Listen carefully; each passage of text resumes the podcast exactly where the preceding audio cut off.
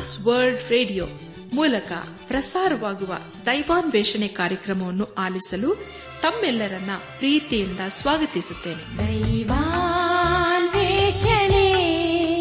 ದೈವಾನ್ವೇಷಣೆ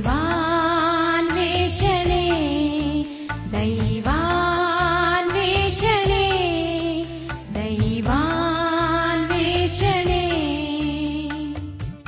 ಬನ್ನಿ ಪ್ರಿಯರೇ, ದೇವರ ವಾಕ್ಯವನ್ನು ಧ್ಯಾನ ಮಾಡುವ ಮುನ್ನ ಕರ್ತನ ಸಮ್ಮುಖದಲ್ಲಿ ನಮ್ಮನ್ನು ನಾವು ತಗ್ಗಿಸಿಕೊಂಡು ನಮ್ಮ ಶಿರವನ್ನು ಭಾಗಿಸಿ ನಮ್ಮ ಕಣ್ಣುಗಳನ್ನು ಮುಚ್ಚಿಕೊಂಡು ದೀನತೆಯಿಂದ ಪ್ರಾರ್ಥನೆ ಮಾಡೋಣ.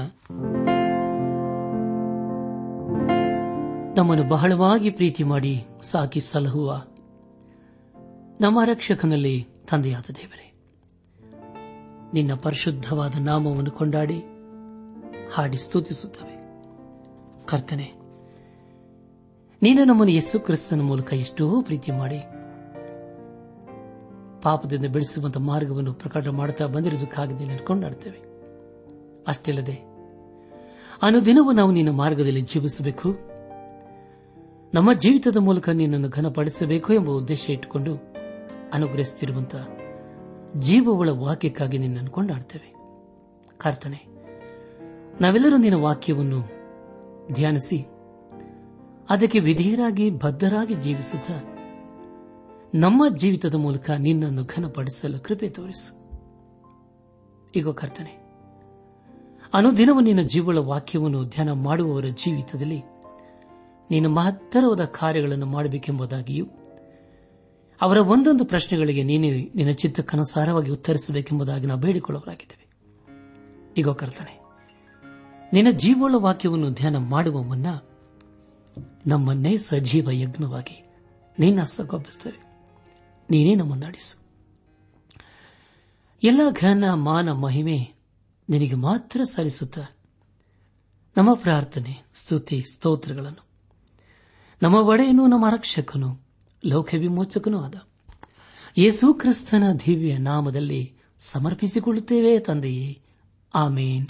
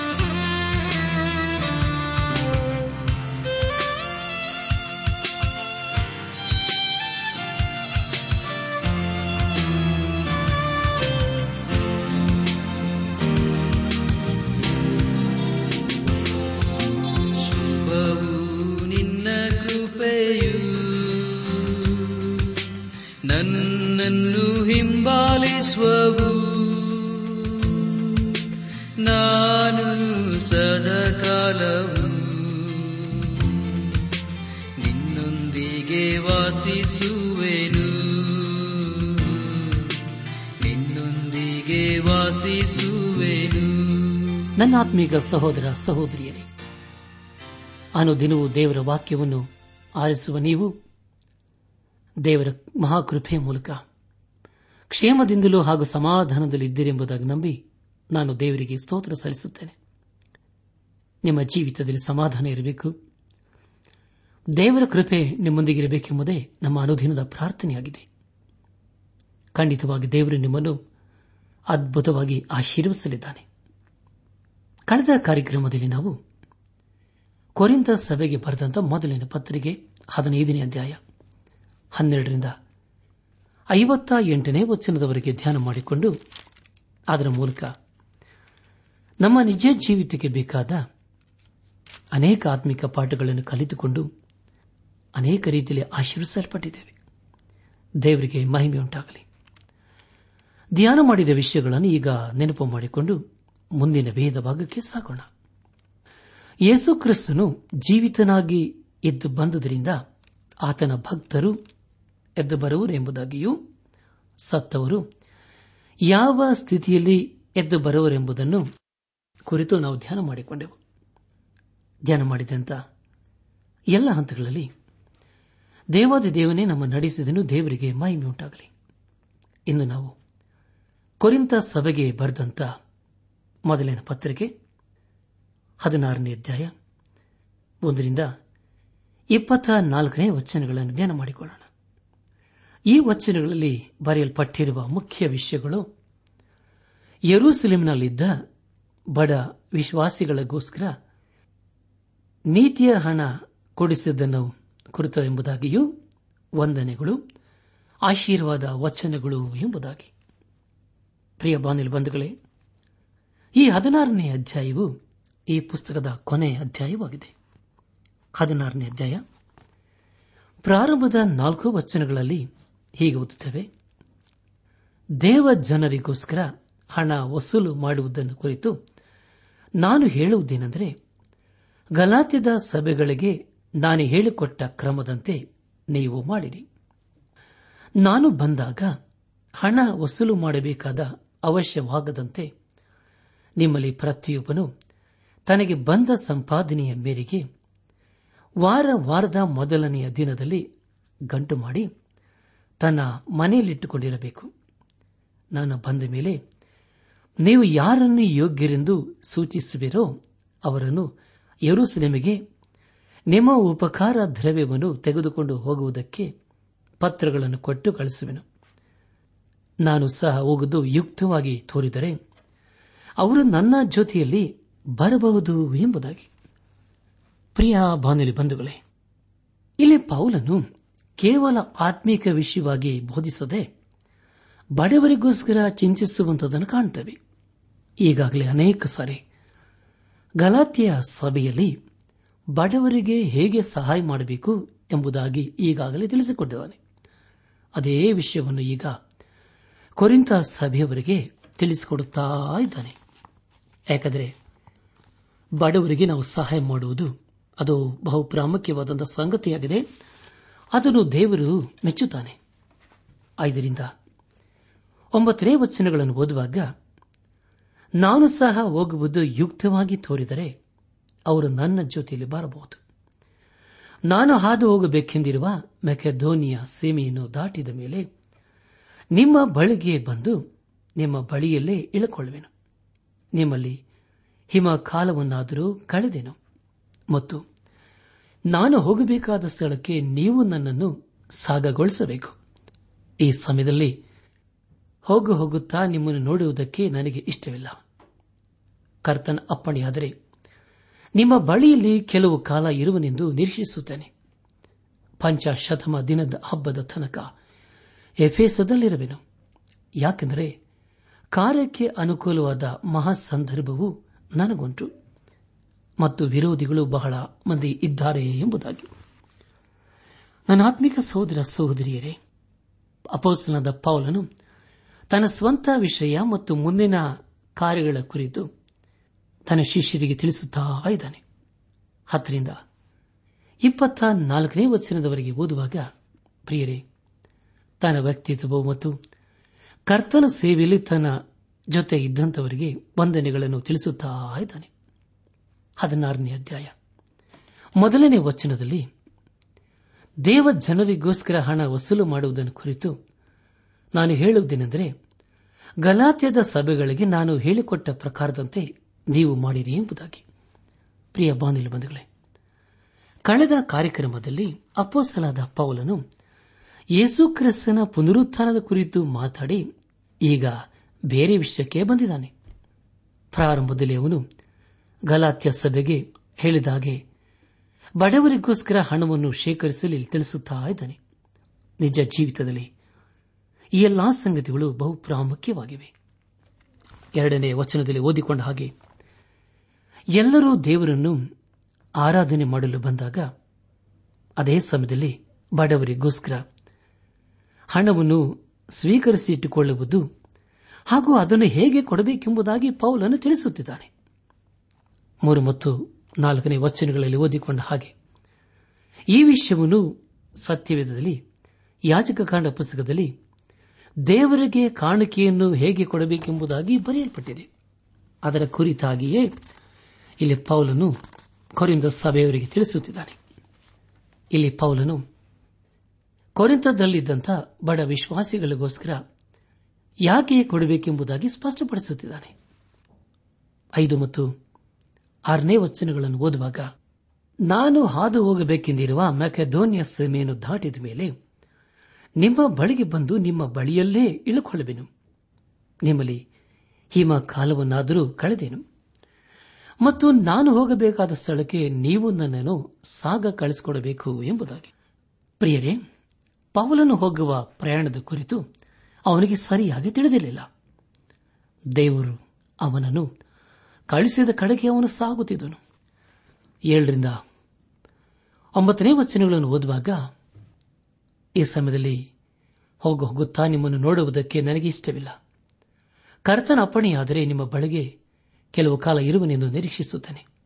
ಪಂಚಶತಮ ದಿನದ ಹಬ್ಬದ ತನಕ ಎಫೆಸದಲ್ಲಿಯೇ ಇರುವೆನು, ಯಾಕಂದರೆ ಕಾರ್ಯಕ್ಕೆ ಅನುಕೂಲವಾದ ಮಹಾ ಸಂದರ್ಭವು ನನಗುಂಟು ಮತ್ತು ವಿರೋಧಿಗಳು ಬಹಳ ಮಂದಿ ಇದ್ದಾರೆ ಎಂಬುದಾಗಿ.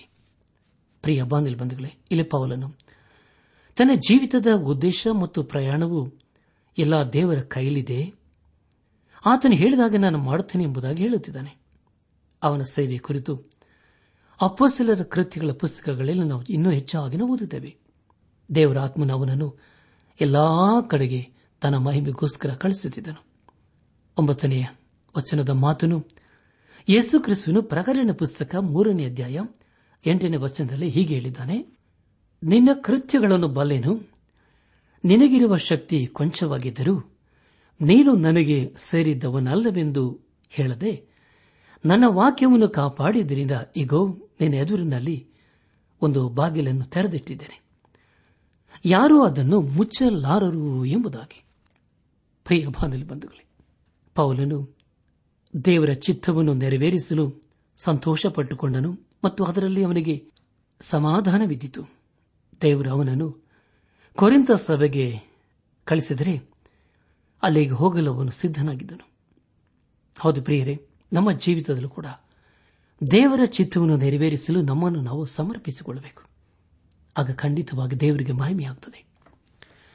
ನಮ್ಮ ಧ್ಯಾನವನ್ನು ಮುಂದುವರೆಸಿ ಕೊರಿಂಥ ಸಭೆಗೆ ಬರೆದಂಥ ಮೊದಲಿನ ಪತ್ರಿಕೆ ಹದಿನಾರನೇ ಅಧ್ಯಾಯ ಹತ್ತು ಮತ್ತು ಹನ್ನೊಂದನೇ ವಚನಗಳನ್ನು ಓದುವಾಗ, ತಿಮೋತಿಯನ್ನು ಬಂದರೆ ಅವನು ನಿನ್ನ ಬಳಿಯಲ್ಲಿ ಭಯವಿಲ್ಲದೆ ಇರುವಂತೆ ನೋಡಿಕೊಳ್ಳಿರಿ, ನನ್ನ ಹಾಗೆಯೇ ಕರ್ತನ ಕೆಲಸವನ್ನು ನಡೆಸುತ್ತಾನೆ, ಆದ್ದರಿಂದ ಯಾರೂ ಅವನನ್ನು ಹೀನೈಸಬಾರದು ಮತ್ತು ಅವನು ನನ್ನ ಬಳಿಗೆ ಬರುವಂತೆ ಅವನನ್ನು ಸಮಾಧಾನದಿಂದ ಸಾಗ ಕಳಿಸಿರಿ, ಅವನು ಸಹೋದರರೊಂದಿಗೆ ಬರುವುದನ್ನು ಎದುರು ನೋಡುತ್ತಾ ಇದ್ದೇನೆ ಎಂಬುದಾಗಿ. ಪ್ರಿಯ ಬಾಂಧವರೇ, ಇಲ್ಲಿ ಪೌಲನು ಕೊರಿಂಥ ಸಭೆಯವರಿಗೆ ಯವನಸ್ಥನಾದ ತಿಮೋಥಿಯನನ್ನು ತಮ್ಮಲ್ಲಿ ಸೇರಿಸಿಕೊಳ್ಳಲು ಹೇಳುತ್ತಾ ಇದ್ದಾನೆ. ಹನ್ನೆರಡನೇ ವಚನದಲ್ಲಿ ಹೀಗೆ ಓದುತ್ತೇವೆ, ಸಹೋದರನಾದ ಅಪೊಲ್ಲೋಸನ ಸಂಗತಿ ಏನೆಂದರೆ ಸಹೋದರರೊಂದಿಗೆ ನಿಮ್ಮ ಬಳಿಗೆ ಹೋಗಬೇಕೆಂದು ಅವನನ್ನು ಬಹಳವಾಗಿ ಬೇಡಿಕೊಂಡೆನು, ಈಗ ಬರುವುದಕ್ಕೆ ಅವನಿಗೆ ಸ್ವಲ್ಪವೂ ಮನಸ್ಸಿರಲಿಲ್ಲ, ಒಳ್ಳೆ ಸಮಯ ಸಿಕ್ಕಿದಾಗ ಬರುವನು ಎಂಬುದಾಗಿ. ಪ್ರಿಯರೇ, ಕೊರಿಂಥ ಸಭೆಯಲ್ಲಿ ಅನೇಕ ವಿಭಾಗಗಳಿದ್ದವು. ಉದಾಹರಣೆಗೆ ಕೆಲವರು ಪೌಲನ ಕಡೆ, ಮತ್ತು ಕೆಲವರು ಅಪೋಲೋಸನ ಕಡೆಗೆ, ಮತ್ತು ಇನ್ನೂ ಕೆಲವರು ಸ್ಟೆಫನ ಕಡೆಗೆ ಇದ್ದರು. ಆದರೆ ಪ್ರಿಯರೇ, ಅವರೆಲ್ಲರೂ ಒಂದೇ ದೇವರನ್ನು ತಮ್ಮ ಜೀವಿತದ ಮೂಲಕ ಘನಪಡಿಸುತ್ತಿದ್ದರು.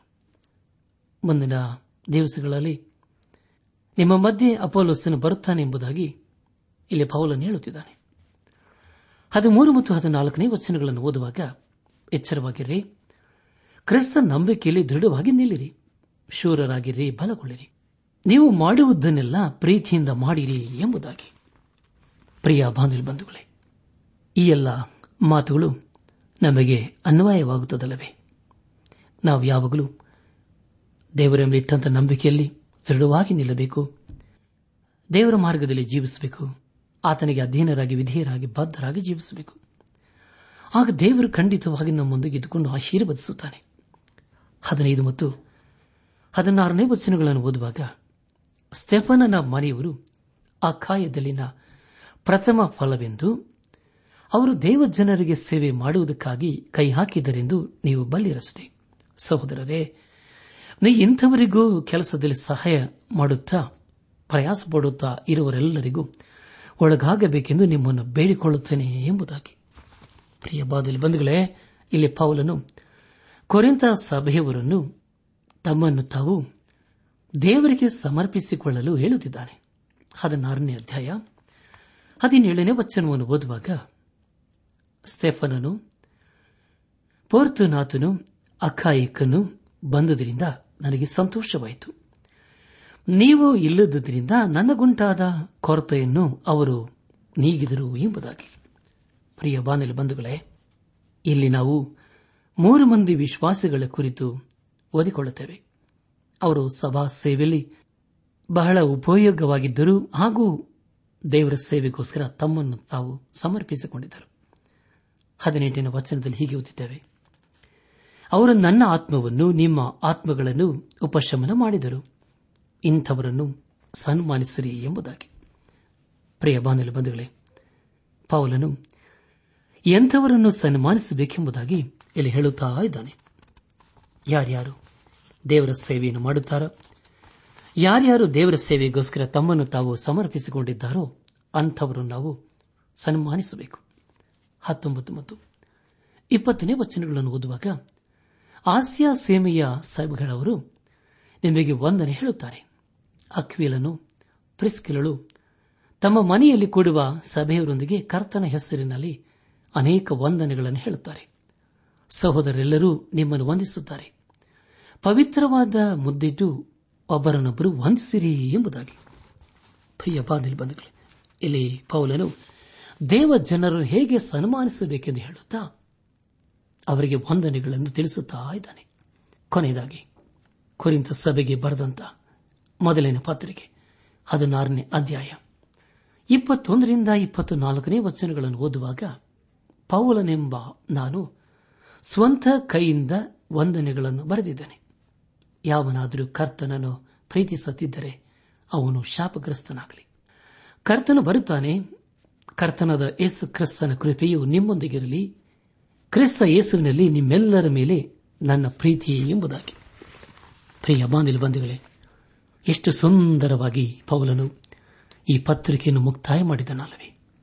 ಸೀಮೋನು ಪೇತ್ರನನ್ನು ಯೇಸು ಕ್ರಿಸ್ತನು ಯೋಹಾನ ಬರೆದ ಸುವಾರ್ತೆ ಇಪ್ಪತ್ತೊಂದನೇ ಅಧ್ಯಾಯ ಹದಿನೇಳನೇ ವಚನದಲ್ಲಿ ಹೀಗೆ ಪ್ರಶ್ನೆ ಮಾಡಿದನು, ಆತನು ಮೂರನೇ ಸಾರಿ, ಯೋಹಾನನ ಮಗನಾದ ಸೀಮೋನನೇ, ನನ್ನ ಮೇಲೆ ಮಮತೆ ಇಟ್ಟಿದ್ದೀಯೋ ಎಂದು ಕೇಳಿದನು.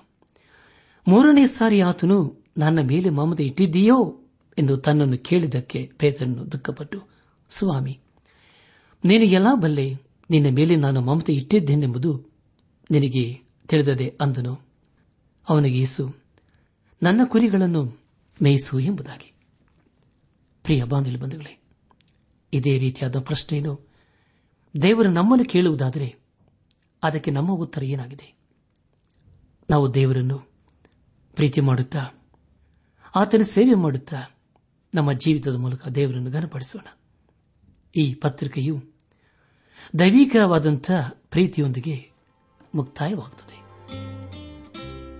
ಈ ಸಂದೇಶವನ್ನು ಆಲಿಸುತ್ತಿರುವ ನನ್ನ ಆತ್ಮಿಕ ಸಹೋದರ ಸಹೋದರಿಯರೇ, ಇಲ್ಲಿಗೆ ಅಪೊಸ್ತಲನಾದ ಪೌಲನು ಕೊರಿಂಥ ಸಭೆಗೆ ಬರೆದಂತ ಮೊದಲನೇ ಪತ್ರಿಕೆಯ ಧ್ಯಾನವು ಮುಕ್ತಾಯವಾಯಿತು. ಇಲ್ಲಿವರೆಗೂ ದೇವಾದ ದೇವನು ನಮ್ಮನ್ನು ಅದ್ಭುತ ರೀತಿಯಲ್ಲಿ ನಡೆಸಿದನು. ಪ್ರಿಯರೇ, ದೇವರ ವಾಕ್ಯವನ್ನು ಕೇಳಿಸಿಕೊಂಡಿದ್ದೇವೆ. ಅದಕ್ಕೆ ನಮ್ಮ ಪ್ರತಿಕ್ರಿಯೆ ಏನಾಗಿದೆ? ಇಂದು ನಾವು ದೇವರಿಗೋಸ್ಕರ, ದೇವರ ಕಾರ್ಯಕ್ಕೋಸ್ಕರ ನಮ್ಮನ್ನು ನಾವು ಸಮರ್ಪಿಸಿಕೊಳ್ಳುವುದಾದರೆ ಖಂಡಿತವಾಗಿ ದೇವರು ಪ್ರತಿಫಲಗಳನ್ನು ಅನುಗ್ರಹಿಸುತ್ತಾನೆ. ಆತನು ನಂಬಿಗಸ್ತನು. ನಮ್ಮನ್ನು ಕರೆದಾತನು, ವಾಗ್ದಾನ ಮಾಡಿದಾತನು ನಂಬಿಗಸ್ತನಾಗಿದ್ದಾನೆ. ನಂಬಿಗಸ್ತನಾದಂತಹ ಯೇಸು ಕ್ರಿಸ್ತನಿಗೆ ಇಂದೇ ನಮ್ಮ ಜೀವಿತ ಸಮರ್ಪಿಸಿಕೊಂಡು ಆತನ ಮಾರ್ಗದಲ್ಲಿ ಜೀವಿಸುತ್ತಾ ಆತನ ಆಶೀರ್ವಾದಕ್ಕೆ ಪಾತ್ರರಾಗೋಣ. ಪ್ರಿಯ ಬಾಂಧವರೇ, ಖಂಡಿತವಾಗಿ ದೇವರು ನಮ್ಮ ಸಂಗಡ ಮಾತನಾಡುತ್ತಿದ್ದಾನೆ. ಇನ್ನು ನಾವು ದೇವರ ಸ್ವರಕ್ಕೆ ಕಿವಿಗೊಡುವುದಾದರೆ ಖಂಡಿತವಾಗಿ ನಮ್ಮ ಜೀವಿತದಲ್ಲಿ ದೇವರು ತನ್ನ ಉನ್ನತವಾದ ವಾಗ್ದಾನಗಳು ನೆರವೇರಿಸುತ್ತಾನೆ. ಇಂದೇ ನಾವು ದೇವರ ಬಳಿಗೆ ಬಂದು ನಮ್ಮನ್ನೇ ಸಮರ್ಪಿಸಿಕೊಂಡು ನಮ್ಮ ಜೀವಿತದ ಮೂಲಕ ಆತನನ್ನು ಘನಪಡಿಸುತ್ತಾ ಆತನ ಆಶೀರ್ವಾದಕ್ಕೆ ಪಾತ್ರರಾಗೋಣ. ಪ್ರಿಯ ಬಾಂಧವರೇ, ನಮಗೆ ಮುಂಚಿತವಾಗಿ ತಿಳಿಸಿದ ಹಾಗೆ ಈಗ ನಾನು ನಾವು ಅನೇಕ ದಿವಸಗಳಿಂದ ಧ್ಯಾನ ಮಾಡುತ್ತಾ ಬಂದಿರುವ ಕೊರಿಂಥ ಸಭೆಗೆ ಬರೆದಂತ ಮೊದಲನೇ ಪತ್ರಿಕೆ ಕುರಿತು ನಿಮಗೆ ಮೂರು ಪ್ರಶ್ನೆಗಳನ್ನು ನಾನು ಕೇಳಲಿದ್ದೇನೆ.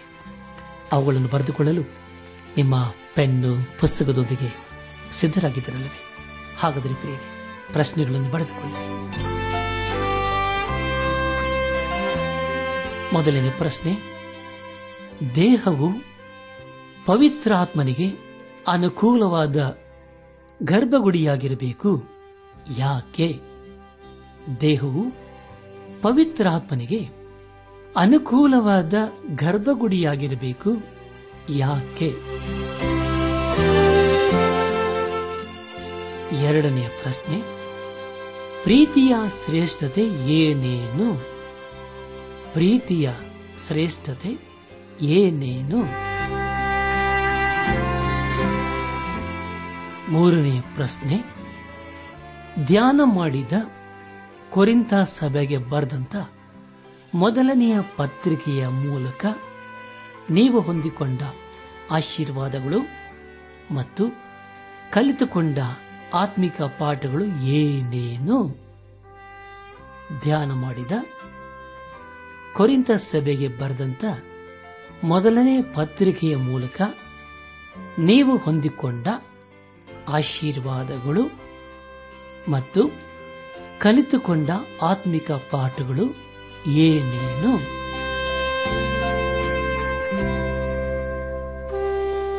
ಪ್ರಿಯ ಬಾಂಧವರೇ, ದಯಮಾಡಿ ಈ ಪ್ರಶ್ನೆಗಳಿಗೆ ಸರಿಯಾದ ಉತ್ತರವನ್ನು ಬರೆದು ನಮ್ಮ ವಿಳಾಸಕ್ಕೆ ಬರೆದು ತಿಳಿಸಬೇಕೆಂದು ನಿಮ್ಮನ್ನು ಪ್ರೀತಿಯಿಂದ ಕೇಳಿಕೊಳ್ಳುತ್ತೇನೆ. ದೇವರ ಕೃಪೆ, ಶಾಂತಿ, ಸಮಾಧಾನ ನಿಮ್ಮೊಂದಿಗೆ ಸದಾ ಇರಲಿ. ಸೃಷ್ಟಿಕರ್ತ ಕ್ರಿಸ್ತನ ಸ್ತುತಿಸುವೆವು, ಸರ್ವ ಸೃಷ್ಟಿಯು ಆತುತಿಯು, ಸರ್ವ ಜನಾಂಗ ಜನಾಂಗದಲ್ಲಿ ಕ್ರಿಸ್ತನ ಕ್ರಿಯೆಯ ಘನಪಡಿಸುವೆವು.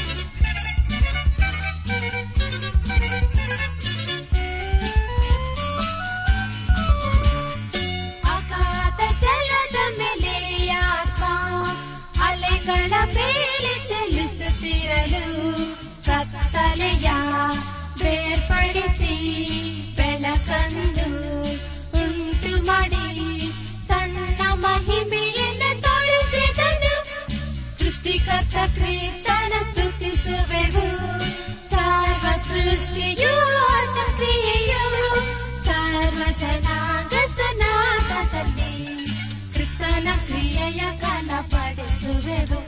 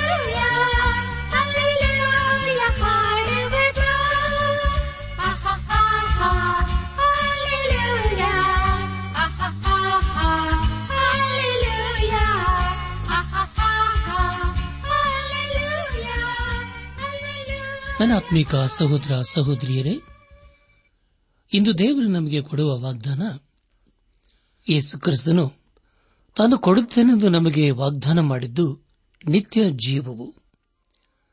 ಯೋಹಾನನ ಬರೆದ ಮೊದಲಿನ ಪತ್ರಿಕೆ ಎರಡನೇ ಅಧ್ಯಾಯ ಇಪ್ಪತ್ತೈದನೇ ವಚನ.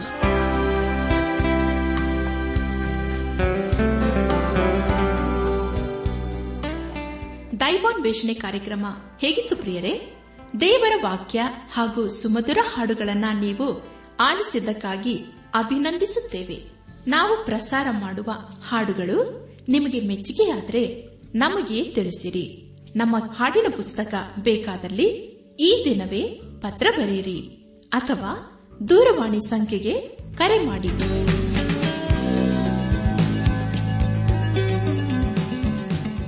ನಮ್ಮ ವಿಳಾಸ ದೈವಾನ್ವೇಷಣೆ, ಟ್ರಾನ್ಸ್ ವರ್ಲ್ಡ್ ರೇಡಿಯೋ ಇಂಡಿಯಾ, ಟಪಾಲು ಪೆಟ್ಟಿಗೆ ನಾಲ್ಕು ಮೂರು ಎರಡು ಸೊನ್ನೆ, ಬೆಂಗಳೂರು ನಲವತ್ಮೂರು. ದೈವಾನ್ವೇಷಣೆ Trans World radio India, post box four three two zero, Bangalore forty three.